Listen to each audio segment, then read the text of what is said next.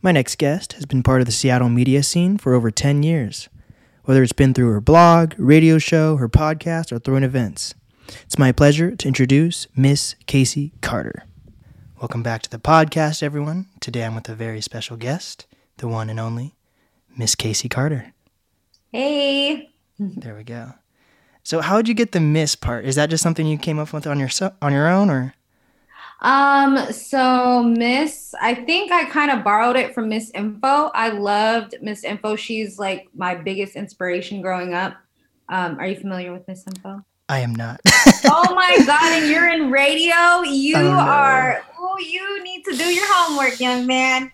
Oh no. Um, she is she's she was big on radio out in New York with during like the time Angie Martinez was hot and everything like that. Um, okay. but she's an Asian woman and um I saw her on VH1 uh, when they were doing those shows like recapping hip hop and things like that. And it was just really inspiring to, um, to me to see someone who looked like me talking about something that I loved, which I didn't think that somebody from my race could insert themselves in. So mm. um, she was a big inspiration on that. So I'm pretty sure I just like borrowed that from her. Right. Aren't there a few artists that do that too? Like I think Gladys Knight does that. I think does Lauryn Hill do that also? I could uh, be mistaken. I'm not too sure. Yeah. It's interesting though. yeah, definitely. So yeah, you've been in like the radio industry in Seattle for a long ass time, huh? Well, music. I did radio for what? It was like a year and a half, which was fun. Um, oh. Um, definitely just music and independent nightlife and all that stuff. Got it. And you started out with your blog, and then it, it just propelled from there, correct? Yeah, I started off with my blog, and then I um, I was going out all the time, um, going to clubs and parties and things like that, and I just saw a space for myself to instead of paying to go to these places, create a space where people would pay me mm. to parties. So um, with the blog, and then the nightlife, and then my love um, that grew for independent music, it kind of just all came together and um, has been holding me down for for a while. Wow. So, from my understanding, like when I have my own website, what I have to do is you have to like pay like a subscription or something, not a subscription, like a monthly fee to keep a website up. And I feel like you, you don't have your blog anymore, but does that mean the blog is gone, or is that something that people can still like look up, or if you're not oh. paying for it anymore, how does that work? I started on a blog spot. So I know I like I've been doing this before Wix and all that stuff. Like I actually developed like a whole website and stuff like that. So wow. Um there's a blog spot. I think that some of those posts are still up. I've Googled them a few times to see um, if they're there. Uh, but I was going by MS Casey Carter. So now I mm. obviously am I MISS. Um, so I believe that's up and that was like the beginning beginning. Um so that's just when i was like posting every and anything and i had no direction and i was just super young and uh, really vocal about whatever i loved. Um and then it grew into the i think mscaseycarter.com which i don't know. I don't i think a lot of some of that stuff in between that old one and some of this new stuff might be gone mm-hmm. um so, I mean, if you, I'm sure you could Google and research and, and find some stuff. Right. And you started the Glow Up podcast in like 2016, and podcast came out in like, I think 2004, but they're still kind of like a newer deal. So, like, you kind of hopped on the podcast train pretty early. Yeah, I got super lucky because I didn't know what podcasts were prior to um listening to there was um what is that one? That serial podcast. That was somebody had put me on to that. And um, before that i had a producer who was reaching out to me and was like hey i think you're great. Like let's do a podcast together. And i was like i don't know what the hell this is. So i just left him on read and didn't deal with him. And then after i was introduced to serial which i like was obsessed with. And then um, the read was a podcast that uh, really inspired me to be like, oh, okay, now I get it. Like this is exact. I know I can do this. Um, so from there, I I linked back up. Luckily, with that producer, he he didn't you know have any animosity or hard feelings towards me and was super ready to jumpstart and, and give me a podcast. Right. And what was the what was the goal? Like I felt like my goal when I first started the podcast was always just to like understand the music scene better personally because like I'm a huge hip hop fan, but like before doing the podcast, I didn't even know there was a music scene whatsoever. But it seems like before your podcast, you already knew there was a scene. Oh yeah, I mean, I feel like it was gold. It was golden time. It was a golden era. Like I was so lucky to be a part of so much that you know that Seattle had to offer at that time. Um, I mean, Jarv obviously, you know, you'll be able to talk to him and and learn a lot more um, because he was really into like he was really in it before like he he brought me over to the side that I needed to be on. Um, mm-hmm. I was just so immature and didn't understand what was going on um, at the time. But yeah, I went to a local music show and I I I went in there thinking like local music sucks. It's corny. It's annoying. like because I just grew up around guys who just all wanted to be rappers and they all were emulating like what they saw on TV versus like making original music. So when I went to that show, I saw people making dope stuff and I was like, "Oh, okay, like this is dope." I was already inspired to like be this personality or whatever and throwing parties and stuff. So I was like, they have the same passion as I do, but they're doing something different. What can I do to help them? Um, but it's kind of different with the podcast. So to answer your question, um, for the glow up, I mean, for me, it says it all in itself. Like I'm all about providing information and encouraging people and motivating people and just if I have the tools or the knowledge, like I'm down to pass those along. And um, when I started the glow up, that's what it was. I wanted to inspire listeners by sharing these stories from entrepreneurs and letting them know, like, hey, like this is the background they come from, and you can do it too. Um, mm-hmm. All while teaching them and providing information. When the podcast did start, I did have a different podcast um, co-host with me. So the direction of um, of what I saw didn't it wasn't going where I wanted to. So we had to like switch things up. And I'll say we're four years in now. Um, I have a new co-host. Shout out to my girl Naomi, and uh, we're definitely in that exact direction and that vision that I saw. So it took us a few years but um, yeah, I mean, we're all about just providing that that game so people can glow up. Yeah, having a co-host can be so difficult. Like when I um when I first started my podcast, I thought that I needed like a co-host or like a partner of some sort. But then I kind of realized, for me at least, it was just a way that I felt. It was a way of like helping me get out of my shell because I felt like I needed someone to show me direction, even if they weren't as directionally inclined as me even. It just felt like it was easier to have a partner. What made you decide to like start with a co-host and continuously have a co-host? Because what i've noticed like some episodes you'll be like oh the guy's out of the studio so it's just me and my guest versus you and a co-host. Like do you feel because it is your podcast is it sometimes difficult to have well, a co-host? I, no i started it um i mean my when i work with people nothing is just mine it's ours. So when mm. i hmm. started the podcast it was ours with that specific specific co-host um, initially, I was like, I need a Charlemagne, and that's exactly what that person was at the moment. But it just again it was taking it was going in a different direction um, and not in the inspirational and motivational uh, way that i wanted it to um, having naomi on the show just really helps balance things out i'm very set in my ways and like i have a certain style of doing things and i think adding a co-host adds balance for me. It it gives um, you know other people like especially our guests other other approaches and um, it just it's I, I think for me it, it's a great balance i love having a co-host especially when it's something like where it's for the community really it's not mm-hmm. just mm-hmm. it's not just me so i i personally enjoy it with that it, and right. it helps when it comes to all the work. Like when you're doing an independent podcast, you're doing everything yourself. Yeah. And if you really, really, really want to grow, you can't do it all by yourself, you know? So um, I think having her and then being able to like guide her and teach her and be somewhat like a mentor to her helps me and makes me want this even more for both of us.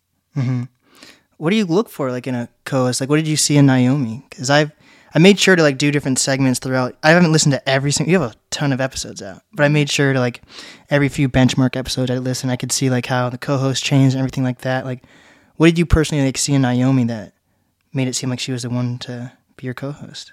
She started off as our intern, so she had already been like seeing what we needed and things like that um, it was a risk for me just because she doesn't have a background in you know what i what i'm doing. And that was the biggest thing when the other co-host left was that i needed somebody who can bring in their own audience who can be confident and can keep up with me because i have a very powerful personality and voice. And um, i need somebody who can also you know balance that out and not just let me overpower things.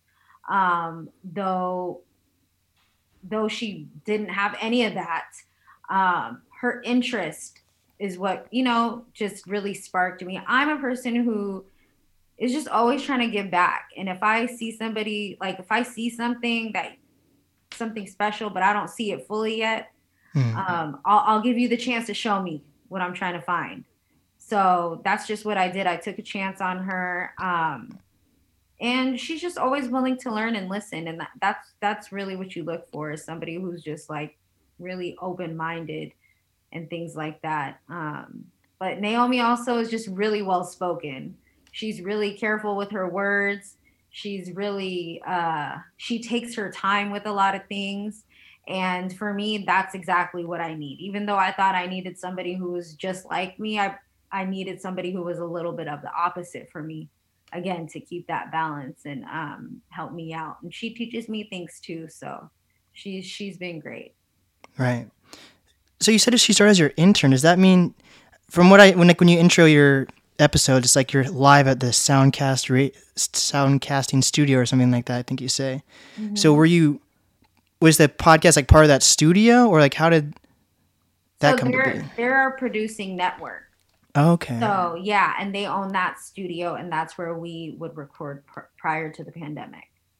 Oh, so she she she interned for the podcast or for the for the, the podcast studio? for me okay. specifically for the glow up. Wow, that's an interesting thing. I never really thought of having an intern for a podcast. Like everything I've done, I've just like learned on my own from like YouTube, basically. and exactly why I provided those. You know, I oh, I love again helping people and teaching people and opening up these internships that are you know they can be short, they can be long. It just depends, but um, you can Google and research as much as you want, but learning from an actual person and having like actual experience is going to be the best teacher. Hell yeah. Do yeah. you feel like you're like, do you think you're like the OG music podcast for Seattle then? Definitely not because I don't think that the glow up is a music podcast. Like, and that's okay. what I always wanted to make sure that people understand is that the glow up is for entrepreneurs. Like, you're not going to listen to the glow up to find out about music shit. Like, it's all about entrepreneurship. So mm-hmm. I try and keep that very, very separate sure we may have artists and people involved in the music scene but it's not a music podcast. Now when it comes to like this music stuff i wouldn't consider myself an og but maybe like a big sister or something like that um, because i would never discredit any of the og's that have definitely uh, pioneered what we have here in seattle. Mm-hmm. whenever like i like so many artists i've interviewed like they bring you up so often though i feel like it's like you definitely like anyone that talks about you is like says that you've you've helped their career in some way or another, like just by That's giving them a voice or whatever it is. That is that was like the the best thing I've heard all day. That was so great. Thank you. yeah, it was crazy because I like I didn't know how to spell your name or anything. Like when I first started the podcast, I would just hear Casey Carter over and over, and they're like, "Yeah, some people like Casey Carter," and I thought you were I thought you were like a mysterious guy at first or something. I had no idea what to expect. Yeah. It's crazy. That warms my heart. Yeah, it's it's a it's podcasting in Seattle is very interesting. Like I've noted, I I thought I was kind of doing something special when I started to doing like podcast collabs, but I guess like there's a whole podcast community that I keep finding, and like you're you've collabed with like a lot of podcasts, and is there like a when there comes to this like podcast community, do you feel like everyone's like connecting though, or is it just like a collab just to you know get their name out there more? Like are are podcasts helping each other? From my understanding, I do see a lot of the um, people in like from different types of genres of the community collaborating with each other. Um, it's it's just weird though because a lot of people start podcasts and then they stop. Mm. So that's that's another that's been the the funny thing. Um, so and so it, it makes you a little hesitant to support people because you're like, okay, I don't know how long this is gonna go, you know. Um, but for the most part, I mean, we make we've made so many we try and do so many things to connect with podcasts. I mean, we were throwing uh, mixer events specifically for podcast hosts that so that we could all get together and be in person and ask each other questions and things like that. Like we always invite them onto our show or you know if they have an event we're always trying to support their events and things like that. Um, and i see that vice versa. So i mean for me i see great support mm-hmm. yeah that's crazy consistent yeah there's definitely like once i like open eh, like no matter no matter what it is in like in Seattle, I feel like it's sometimes like turning over like a rock and then seeing like a collective of people versus just like everyone's together. And it's like lately, I've been looking more into like collaborations, and I'll like pick up one rock and see like all these little podcasts, pick up another rock, all these other podcasts. It's it's very interesting how it works. Yeah. Do you? But I feel like it's also it's um it's podcasting when you look at it, it's just like it's kind of like a music art form as well. Like you notice how there's all these different like cliques in the Seattle area. Do you think it's it's just how the Seattle's vibe to be clicky, or do you think we can break through this like clique based thing and everyone be connected? I think that's like pretty typical in all major cities. Is that everyone just kind of has their own little clique of of things. Maybe a little more here in Seattle because we are just we're like that. I don't know. It is, you know, there's that term, the Seattle freeze, and like we just we are we are with our own. Um, but for me, what I always tell people is just be cool, be genuine, support, show love, don't overdo stuff, don't be thirsty to be a part of something, and you should be good and and be good at what you do. Mm-hmm. Um, you should be good with everybody. I've seen people who don't, who are not from here who have made their way into to being a part of the scene. There's so many people, so it's not impossible. It's just, are you trying too hard? Are you not trying hard enough? You know, there's mm-hmm. you gotta you just gotta keep it cool. Do you think you've still stayed pretty in touch with like what's going on in the Seattle music scene, or do you think like over the years you've focused more on like like your most recent interviews, like they even have like longer titles and it's more like focused on like influence inf- influencers in my opinion to like help inspire people versus like you never you said you weren't like a never a full like music podcast but i feel like it's definitely t- it's taken a shift. If have you have you noticed that as well or is that like in, purposeful? Yeah. Yeah absolutely because that's the direction that i've always wanted to go in but again i was being pulled in different ways and needed to figure it out. Um, but when it comes to being tapped in with the music scene i mean definitely before COVID, I would say I was definitely tapped in. Um, I was working at the radio station and doing the local uh, music show, and um, you know, there's just it was. I could see myself getting a little far away from it just because, like, I don't really listen to a lot of hip hop anymore. Like, I listen to a lot of R and B and things like that. So, um, but again the, i feel like the podcast is like super separate from like who miss casey carter is. Like miss casey mm-hmm. carter is just a host of the glow up but that is the glow up is not like my whole life. Right. Makes sense. So i'm always going to be involved some way with independent music artists and things like that but that's not going to reflect on what we're doing with the glow up. Hell yeah. And you have a, you have a you had a second podcast for a little bit too like the tea of the week thing huh? Mm-hmm. was that, that that was just for KUBE. Um, that was also a way because I wasn't doing interviews since I only had two hours on the radio. So I just wanted another way since, you know, I was working with artists, they have stories. Who are these people? Um, so I just developed a new podcast um, to host on the iHeart platform um, to kind of give these guys a little more time to talk instead of because I was playing all their music and I had no idea who they were. Mm-hmm. So I mm-hmm. wanted to give them some shine. So I just developed a podcast to kind of go with what we were doing with the come up. Right. Well, how would you describe yourself to people then? Because, yeah, you definitely aren't just like a podcaster. Like, how would you, if you had to label like the multiple things you do, like even throw events, even so, like, for like someone who's not even from Seattle or from Seattle and don't know much about you, how would you describe yourself? Yeah, so I would say I'm um, a media personality and um, I'm kind of like, I don't even know. I'm just the plug. I'm the person who's going to help you out. Like, what do you need? What do you want? You needed me to throw you an event? You need somebody a party or something? Like, I don't really think I have a title. I mean, being I love being a woman in all this because I don't have to just be like, okay, this is just all I do. Like I do everything. So if somebody was to ask, like, what does she do? Yeah, definitely she does. She's a host of a podcast, but if you need something, she's the person you you, can go to and ask. Mm-hmm. Yeah. Is the po- is the podcast like a side hustle at this point, kind of, or is it like it's like a on the focus of mine? Mm-hmm. Yeah. We're like I've always been trying to. I give myself like, how do I describe it? Like time markers and like milestones to reach, for like, like like one of my goals for like the first year was to like reach hundred interviews. Reached hundred interviews. Start like a website. Started a website. Things like that. Were there are there certain milestones you've been trying to reach through the four years of your podcast that you feel like you have reached, and are there some that you feel like you haven't reached yet still? I honestly feel like we're just getting started with everything, even though it's taken four years to get to where we are. Um, I feel like everything is kind of new to us now, just because, for one, we're in a whole new world.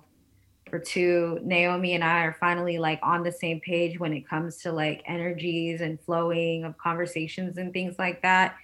And then three, the type of guests that we have on the show are exactly what I finally wanted. Like it took me all that time to finally get to where I want. Um, so when it comes, we have obviously new goals and things like that. But I think for me, the whole time I was doing it, I was just trying to get to where I am right now. Damn. See, that's what I'm saying. That's why I personally feel like I can't have a co host. Like I'm such a nerd for what I'm doing. Like I feel like I feel like co-host can help you grow. Like you, you're fine. You learn more about yourself, what you like about certain people and don't. But like, yeah, I, it can be difficult. I feel like to have part yeah, a partner. I, I'm very. Um, I feel like I'm similar in a sense when it comes to like working and things like that. But I will say, the more and more I started collaborating or like bringing on co-hosts or partners and things for certain things that I normally wouldn't let people come into the more and more I learned about myself, my working style, and I was also given perspectives on things how, how that I wouldn't see them. You know, they were they're different eyes, they're different ears, and maybe you don't have to listen to them, especially because this is your podcast or whatever. Um, I think they're the ones who really have helped me make this grow. Mm-hmm. So you don't and, like re- what was that? So you don't like regret anything then, huh? I don't regret anything. Everything has led me to exactly where I need to be right now. Yeah. It's uh that's good though. I feel like sometimes I feel like time is on our side but isn't on our side. Like I feel yeah. like it's a weird thing. I feel like COVID definitely has slowed things down, which has helped me at least. And I, I noticed that you kind of took a break for a little bit too when COVID hit but I you definitely started picking up again. Like, what was the transition like for you to when COVID, a lot of people actually I noticed a lot of podcasts just completely stopped overall with COVID. Exactly. Yeah. Um, as soon as COVID hit, I I'm a problem solver, so I was trying to figure out what do we like. What am I going to do with the podcast? What am I going to do with myself? Um, I'd already started working on my consultation stuff with like independent artists and small business owners. It was more geared, it's more geared towards artists um, as far as like helping them and guiding them and teaching them things one on one. So I was able to kind of pivot and start doing that since I wasn't doing events anymore. The podcast, what it felt like was it was just a big old mess. And we were trying to keep our heads above water. We we're trying to figure everything out. We're trying to be respectful to each other's times and emotions. Um, and it was just really difficult for us, even though we were able to get so many dope guests on the show. We were able to open up our audience to, I mean, not audience, but our um, guests to people who were outside of Seattle, which was like something we've never done because if you weren't in person, then we weren't interviewing you. Mm. Um, but again, when we're we're on a break right now, so we're not coming back till February, and wow. um, I feel like this was all needed for us. This is I personally have just been working hard for the past 10 plus years on everything and have never given myself a break. And 2020 definitely gave me the time to do that and be comfortable with taking a break and not being like, oh, you're being lazy. Or, you know, if Naomi isn't feeling well, like not thinking like, oh my God, why is she doing this? Like, no, we need the breaks, we need the time. And right. I feel like, and you said like time is either on our side or is not like, that is that is the biggest thing I learned is that like no matter how much you think time is going against you, it's not. Like you got to lean into that. You got to trust that this universe, this God, whoever what you believe in that's making everything happen has your best interest at heart and no matter if you're not getting what you think you want, you're getting exactly what you need. Right.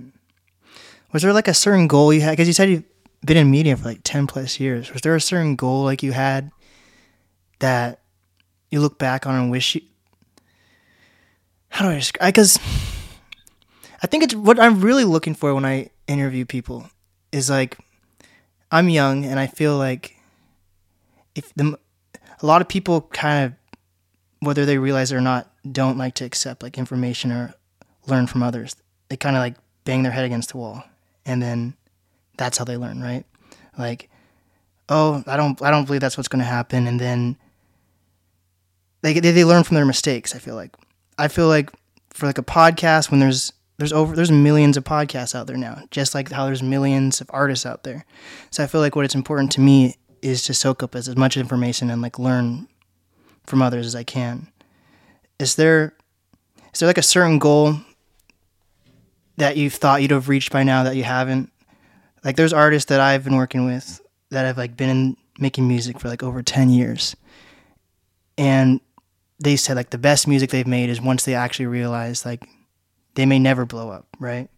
And then once you accept that, then you could actually focus on like what you love about music versus I'm doing this just to hopefully become famous and make money. Yeah, um, I guess I already accomplished the goal that I wanted was to be on the radio and to be on KUBE. You know, I grew up listening to KUBE and it was everything to me and i wanted to be like a nighttime player so um, being able to host a new and local music show that you know was hosted before by some legends you know rest in peace jay moore and dj hyphen um, and it was dope but i mean I, I you work at radio like in seattle radio is not like what we thought it was like it's not what it is like in Atlanta or anything like that. And I'm I mean, I'll never not be grateful that for that experience. And maybe I'll go back one day and that'll be the dopest shit ever. But um, that was the biggest thing for me through all of this, you know, through all the events, through all the interviews, through everything I was doing. Uh, it was definitely to get this voice on radio. And mm. I was able to do it. And I have no regrets on that. And I have no regrets not working there anymore. Um, I got let go before COVID hit in January 2020, like a year ago, I think like exactly a year ago. And when it happened, I was like, yes.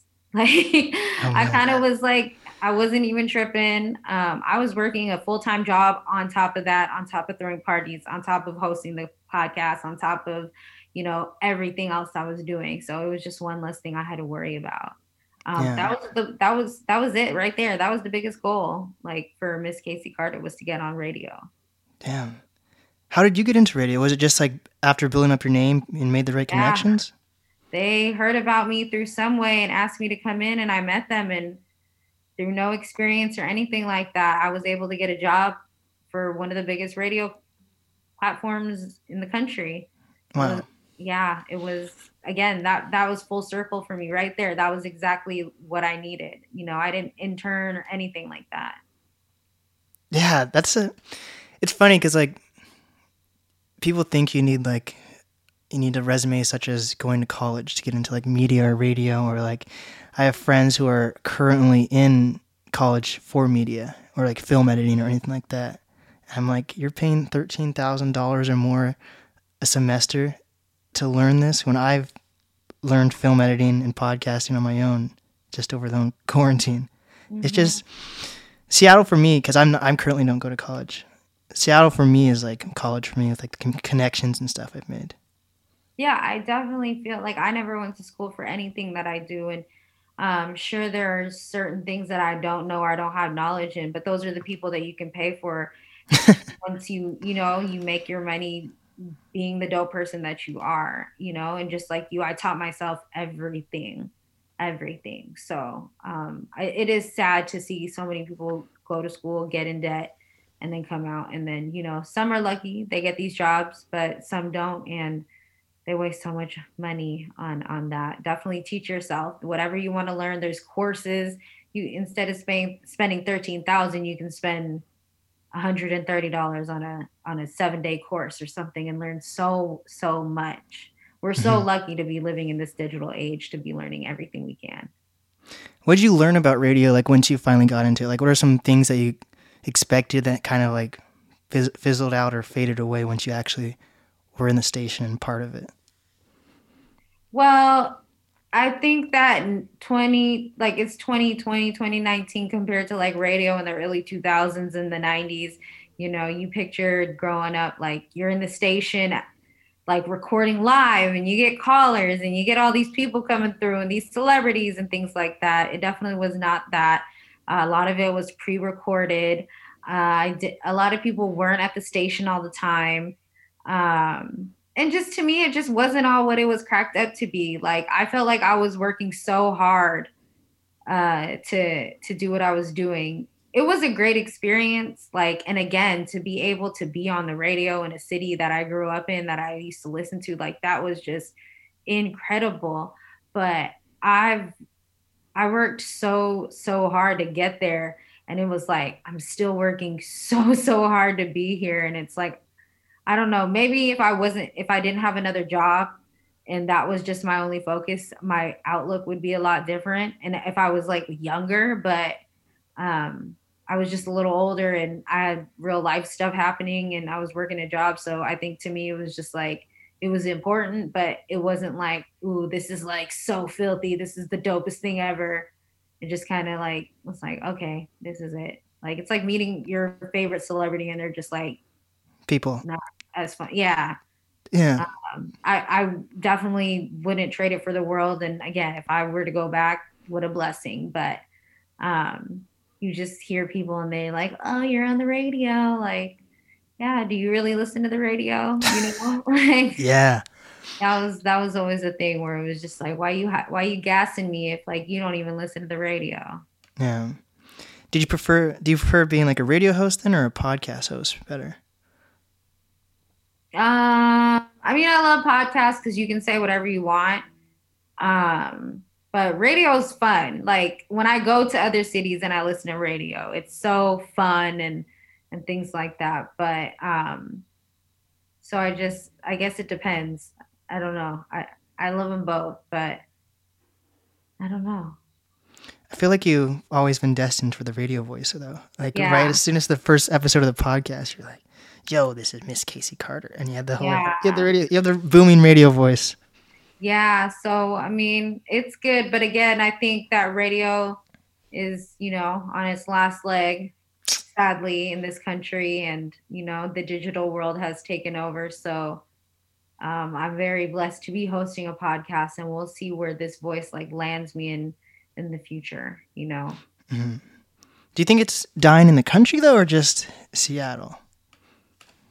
I think pretty soon these cities are going to start like playing the same shit all across, you know, like a lot of these mm. what is that called? Uh what is that called when um like what uh, what is the Breakfast Club doing? It's going to be a lot of syndication. It's going to be a lot of that. Um, I definitely feel like these robots are taking over, and they're a lot cheaper for these companies that don't make a lot of money. Mm-hmm. Um, you look at iHeart, like they're investing so much money into podcasts and things like that. So it's like they're the biggest one. So sure, you may have your your radio stations in those those other cities but i mean they're not gonna i don't know i don't, I don't think that radio is going to be much. It's going to be like you're going to hear the same thing in different cities that have like similar markets. Yeah, I get that. That makes sense. Syndication's a real thing. Oh, absolutely. Why would I pay you a salary if I can just syndicate this like all my morning, evening, night show? You know, ain't nobody listening to the radio like that. Um, so why would I waste money on all on on talent when there's like mm-hmm. we're paying this guy hundreds of thousands of dollars and we can just put him in and then like they can fill it in with you know little local news bits here and there and there you go there's your radio Yeah. What I learned like very quickly once I was hired at the radio station 92.5 was that it definitely isn't what I thought it was going to be. Just like how you kind of said. It's to the fact that like I thought Seattle like I thought radio meant that they were kind of like they they wanted to help like the local scene and stuff like that, right? And then like I would I met everyone that I possibly could through the radio station and like eventually I got to someone who had to sit me down and be like, Blake, you know what commercial radio is, right? I was like, yeah, I, th- I think so. And they're like, there's no money in the local scene, so why would we push the local scene? And then that's when I truly like understood what it meant to be like commercial radio and how I prefer doing like a podcast versus commercial radio, anyways. Do but ninety two point five just definitely focuses on like the top twenty, no matter what. So ninety three point three is a little different because it is kind of more focused on hip hop. Were they more welcoming to the local scene? Do you feel like, or was it still kind of the same situation where they didn't really see the value in the local scene? Yeah i don't think they did but that's the problem is that when they don't see the value they're not investing into making something better.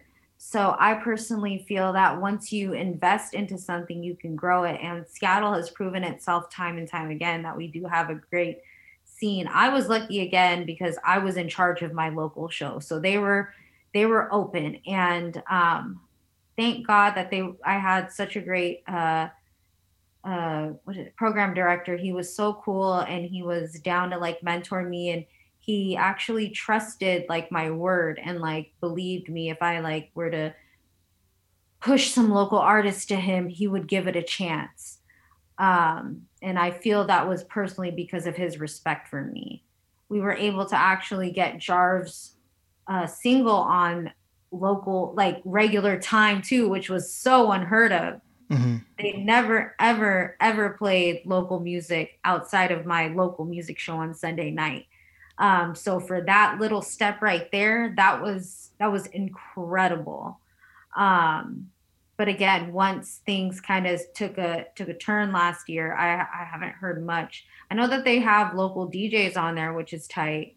Um, and maybe those DJs sneak in local music here and there. I'm not too sure. I feel like they do sometimes because they're they're good friends of mine, and I feel like they just would do that. But um, yeah, I don't. I you know it is sad that they don't invest so much into the local music scene out here. Um, I feel like people would they would just benefit more. People would listen to the radio more because they were supporting. They would try harder. It would it would provide confidence it would provide encouragement you know but the fact that they don't and they're just so after a bag that i don't even see exists really in what they're doing is just like it, it doesn't make sense and Mhm. maybe they have a different way of looking at things but i think a lot of the time they're always doing things um old school Well, they're Yeah. the people like in power and radio are usually older heads anyway, Yeah. so exactly stuck in their ways. Exactly. So, I mean, you know, and that's why people like you and other people are always going to win because they're, you know, we're doing our job in in providing some type of help or platform for these independent artists. hmm What do you think like the Seattle music scene is missing, or do you think it's actually even missing anything? It's a it's really hard to say because before when I was heavily involved in throwing shows and things like that, um, it was just missing like structure. You know, it was missing um, some it, what it it was missing somebody making it and and coming back and teaching what you know how they did it. Um, even though like somebody like Macklemore made it, he didn't like come back and like I don't know. I I don't look at him as like he came back and helped as much. Um, but now I don't know what's missing. I feel like a lot of these people they need they just need to go to training. Honestly, that's what I see that's missing. Um, a lot of these younger artists are following these, you know, younger generation of artists, and there there's no professionalism. There's no, um, they just lack so many things that the generation before them, they, you know, they were they came correct. Mm. Um, which is exactly why I'm doing what I'm doing now when it comes to helping independent artists because it's I just see that being a problem all the time. They get stuck like nobody's fucking with me, nobody's helping me. Um, and then they do things unprofessionally like DM you their music or tag you in posts and things like that. And it's just like one that's so con- like why would you DM a, a music link? Like how like where did you see that made success for someone? Like why do you you know I yeah. I don't I I just do not I I go on this all the time. So um for me what I see for the younger upcoming Seattle music scene it's definitely you know that lack of like administration administrative work and the simple emailing and, and professionalism. Um, but who knows what the C- seattle music scene is right now. It's so hard. Without shows i can't say anything. I can't yeah. you know we don't have i mean it's great that people are making music and things like that but what is the seattle music scene anymore we're all on the internet but i see like like I've had on some of your previous guests as well, like that you've maybe even had like in 2016. That seemed like they showed everyone still shows potential, I feel like. But it seems like the energy that they had in 2016 if they're on your show, it was kind of like the same energy they had on my show four, three to four years later. So what do you think's happening with this older generation of rappers also though? They're they're not really getting the attention either. I mean, yeah, hip hop is hard. You're competing with big names. Like, yeah. you're trying to compete for attention from people. It's really, really hard. Um, so I don't really have any advice, but to stay at it and and keep keep winning. You're not. I mean, you're not gonna get success overnight. To me, you know, like yeah. everyone has their own audience. There's so many like rappers who aren't super big, but you know, would come here and sell out the showbox who are now in the same boat as a lot of these independent artists, you know, somebody like a Dizzy Wright who was so popping and is just, you know, he's trying to get back his following and consistency. Like it's not easy trying to be a rapper because everybody yeah. wants to be a rapper. And um so if you're gonna do it, just do it and don't try to be famous and don't try to just come on, just make good music. Yeah. Yeah, music scene here is very no one I thought you'd have a little bit more answers. No one has any answers for the scene here really. It's just a it's just um it's not a mess at all. I think people work very hard here in the scene. I mean, I think also people define success in different ways. Like I feel like if you're trying to get on, like that's a horrible goal. Like Yeah. Like what? That's what you want to do? you're you're if you want to do that then be goofy because that's a goofy goal yeah like you know you're like a walking meme if the, if your goal is to get on and get rich and get famous like you know eh, or move this is not the city for you this is not you know um i don't know i just have an approach of do what feels good and and be good at it and you can't beat good like good is always going to win.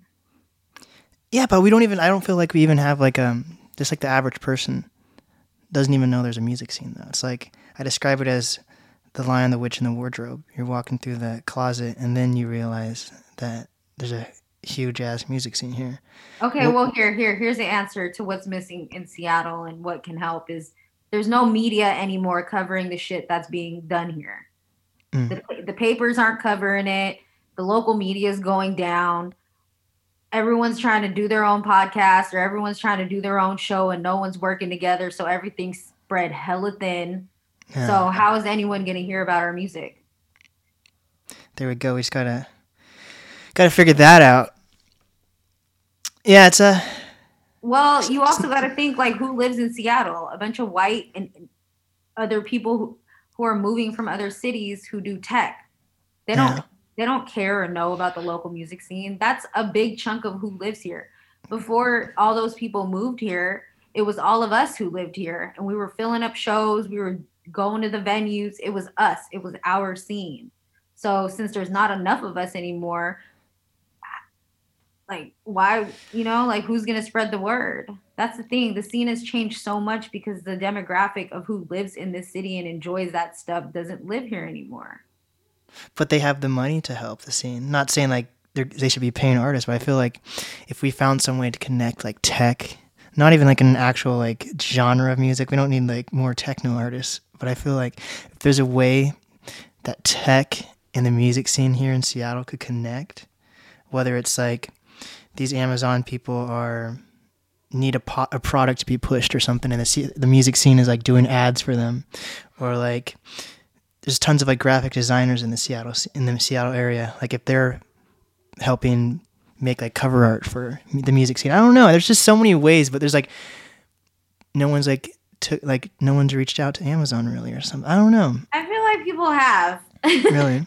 I feel like like you're so young and I love it and I feel like you're saying exactly what we used to say and that's what to make happen and then never did so that's exactly why things are the way they are. Like you know it's the, people who get excited about seattle music and like that are coming into this they see such a great thing. Their eyes are open and they're like this is so dope like and then once you get in it and you start doing the work and start seeing that like parts aren't moving it gets discouraging yeah, it doesn't have to though. You just need the you need optimistic people. Well, there you are... go. Looks like you got your job ready to go. but that's that's that's crazy though. That that's been like. I mean, I've maybe... been doing this for ten years. Like, yeah, what the fuck? exactly. Like, if you, you know, what the hell? It's this is not this is not the city for what we're trying to make. This is this is a white city. Um. Yeah. Um, you're they're making anything safe like you know somebody like a somebody like the artists who have already started you know making waves um it's it's difficult yeah hmm. so I, that's why i just say like do you and do what's good and stop trying to um impress or or do things for certain reasons just make your music make your moves be smart about business collab and work with one another um, and and and maybe move. Shit. There's no labels here. Why would you know? There's, I don't. You know, it's it's the reality of what we have here. Yeah, I see that. Fucking, if you're looking back ten like ten years down the road and you still see the same thing, that can be very discouraging. I mean, but there's not to say that so many people haven't left the city and and made amazing things happen. You know, yeah, but they don't they don't come back though after that.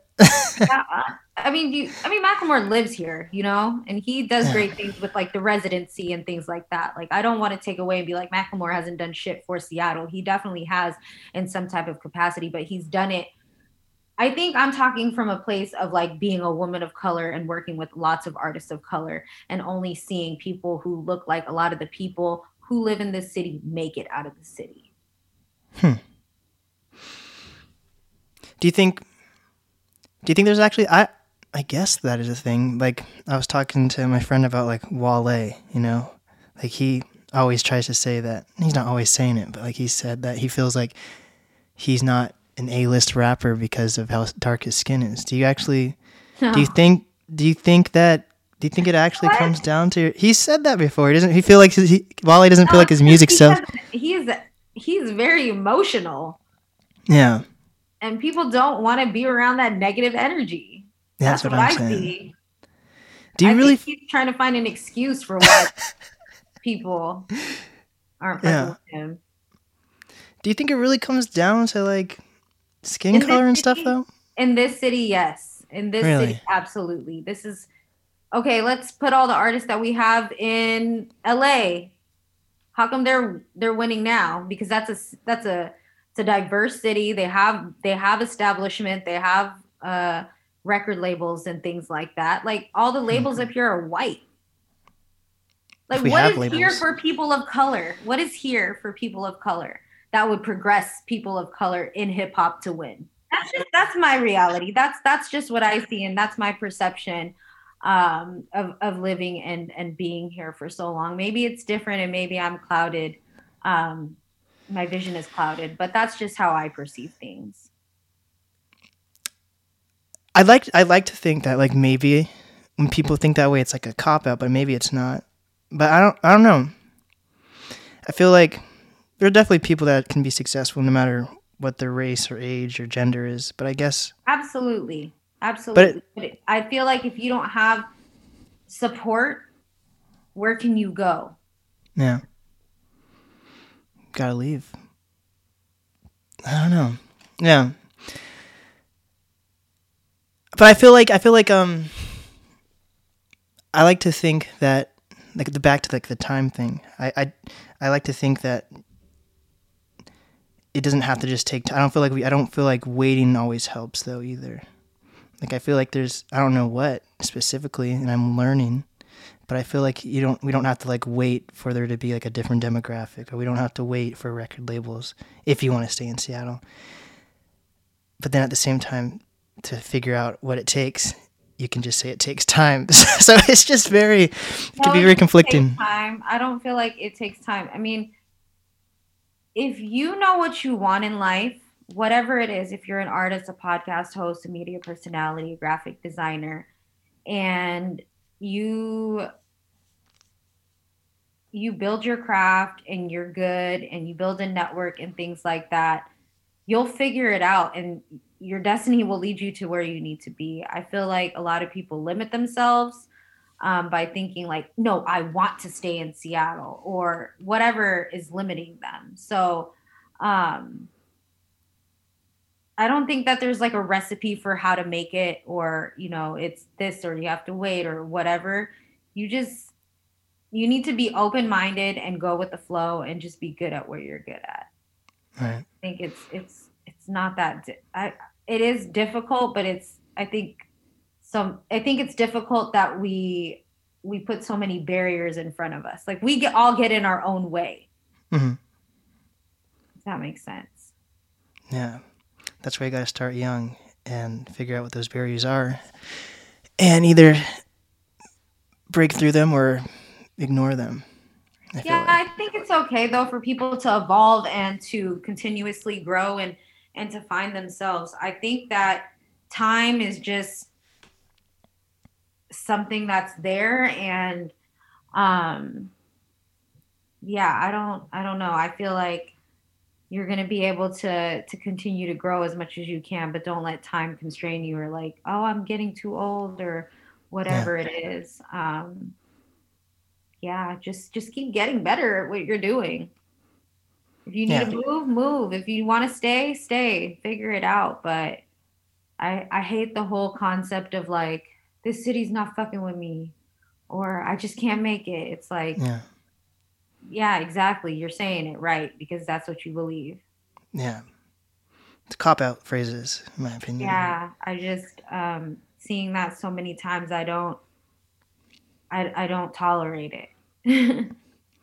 so when you're making your podcast or like any type of media, who's the audience you're trying to reach? Is it do you try to focus on like a Seattle audience or because what we were just talking about with the scene here, do you not try to look to the people in Seattle listen to your podcast? Do you do you try to reach out to audiences across the world or do you just put it out and hope that whoever listens listens?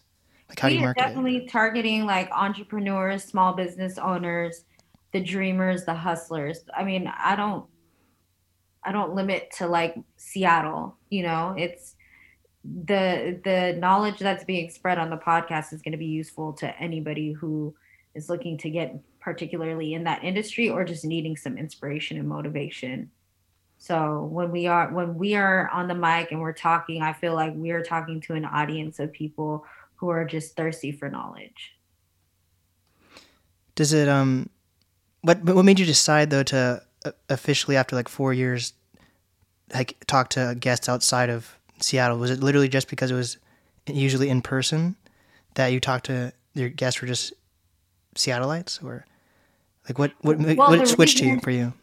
the pandemic because Yeah. we we're just on the computer now. So it's, it it just aesthetically changed. You know, like before we were all taking pictures with each other. We were grabbing videos of people in person, which is exactly why we needed. You know, I preferred being the these being in person interviews, but the fact that we had to change and it's all because the safety of other people. Like, why not talk to people outside of the city? Now and get way more different perspectives. Like you know these are these are different like these people don't live here. They don't breathe the same air. They don't drink the same type of water as us. They don't have the same type of struggles as we do. So hearing their their journey and their stories is just it's um and being able to share those has been so inspiring. And how do you how do you find your guests? Do they usually reach out to you at this point, or like are there certain people like you know you have to reach out to specifically? it's been across. Um we get hit up by a lot of like PR companies that pitch their, you know, their clients mm. to us um, that align exactly with our vision of, you know, entrepreneurs and and people who are just like moving and shaking and creating really dope products or um, or doing really dope things. A lot of our past guests who are amazing, they recommend a lot of the people, um, like their peers and colleagues and things like that. And then um, depending on what exactly we're trying to look for, if we see somebody, we'll reach out. Mm-hmm. But for a lot of the last year, we were able to, our, I would say like from September on, all of our guests were people who reached out to us. Wow. Such a blessing. So once this pandemic hopefully ends, I, I still give it another year or two realistically. Yeah, absolutely. Once it does end though, do you have any like thought or ideas of how you're going to go about doing the podcast? Like, are you still going to incorporate Zoom interviews then? Or how would, how do you hope to get guests outside of Seattle? So for the rest of the year absolutely you know we want to remain safe. Everyone um, of us that is a part of the globe is on the same page when it comes to being safe and and um, being respectful to each other's health. Um, so our vision for the rest of this year is definitely doing um, you know over uh, virtual interviews. But for me i come from an events background. I love being in front of people and things like that. So um, i don't know how it will look in the future but events is the biggest thing. You know, we want to be able to take the podcast and do more live events. That mm-hmm. that was that was something that was that was exactly what we were working on right before the pandemic hit. We had an event scheduled and everything. Um, it was going to be a collaboration with other podcasts, and then you know the Rona hit. Dun, dun, dun. So that's that's that's tabled, but that's going to happen. Yeah. Um, but we'll see. We'll see what happens. Who knows where we'll be in a year? Maybe we'll have a private jet and be able to go all over and interview people. Yeah, like that that one pastor. Who's that? The guy that like people hate because he has his own private jet and flies places. There's a few hey, of those guys. Don't be hating on people who got it. Work on yours. Listen so, to the blow up so you can you know figure out how to get you one. like I've noticed, um, like even like ninety two point five, like they've let off tons of employees. Like even like my engineer that I that I'd use when I did in person interviews at the station. Like luckily he didn't get let off. He he just noticed how things were going, so he he decided to leave, which was very sad for me. I miss you, Gary. But um. So if if you're if, we're noticing like even radio stations are starting to like cut off all their employees, no matter like like there were there were employees that I was connected with that like were there for over 20 years now to be let off. Like it didn't. COVID did not discriminate at all. Mm-hmm. What do you think starts to happen? And then we're we're starting to see like local venues go down also.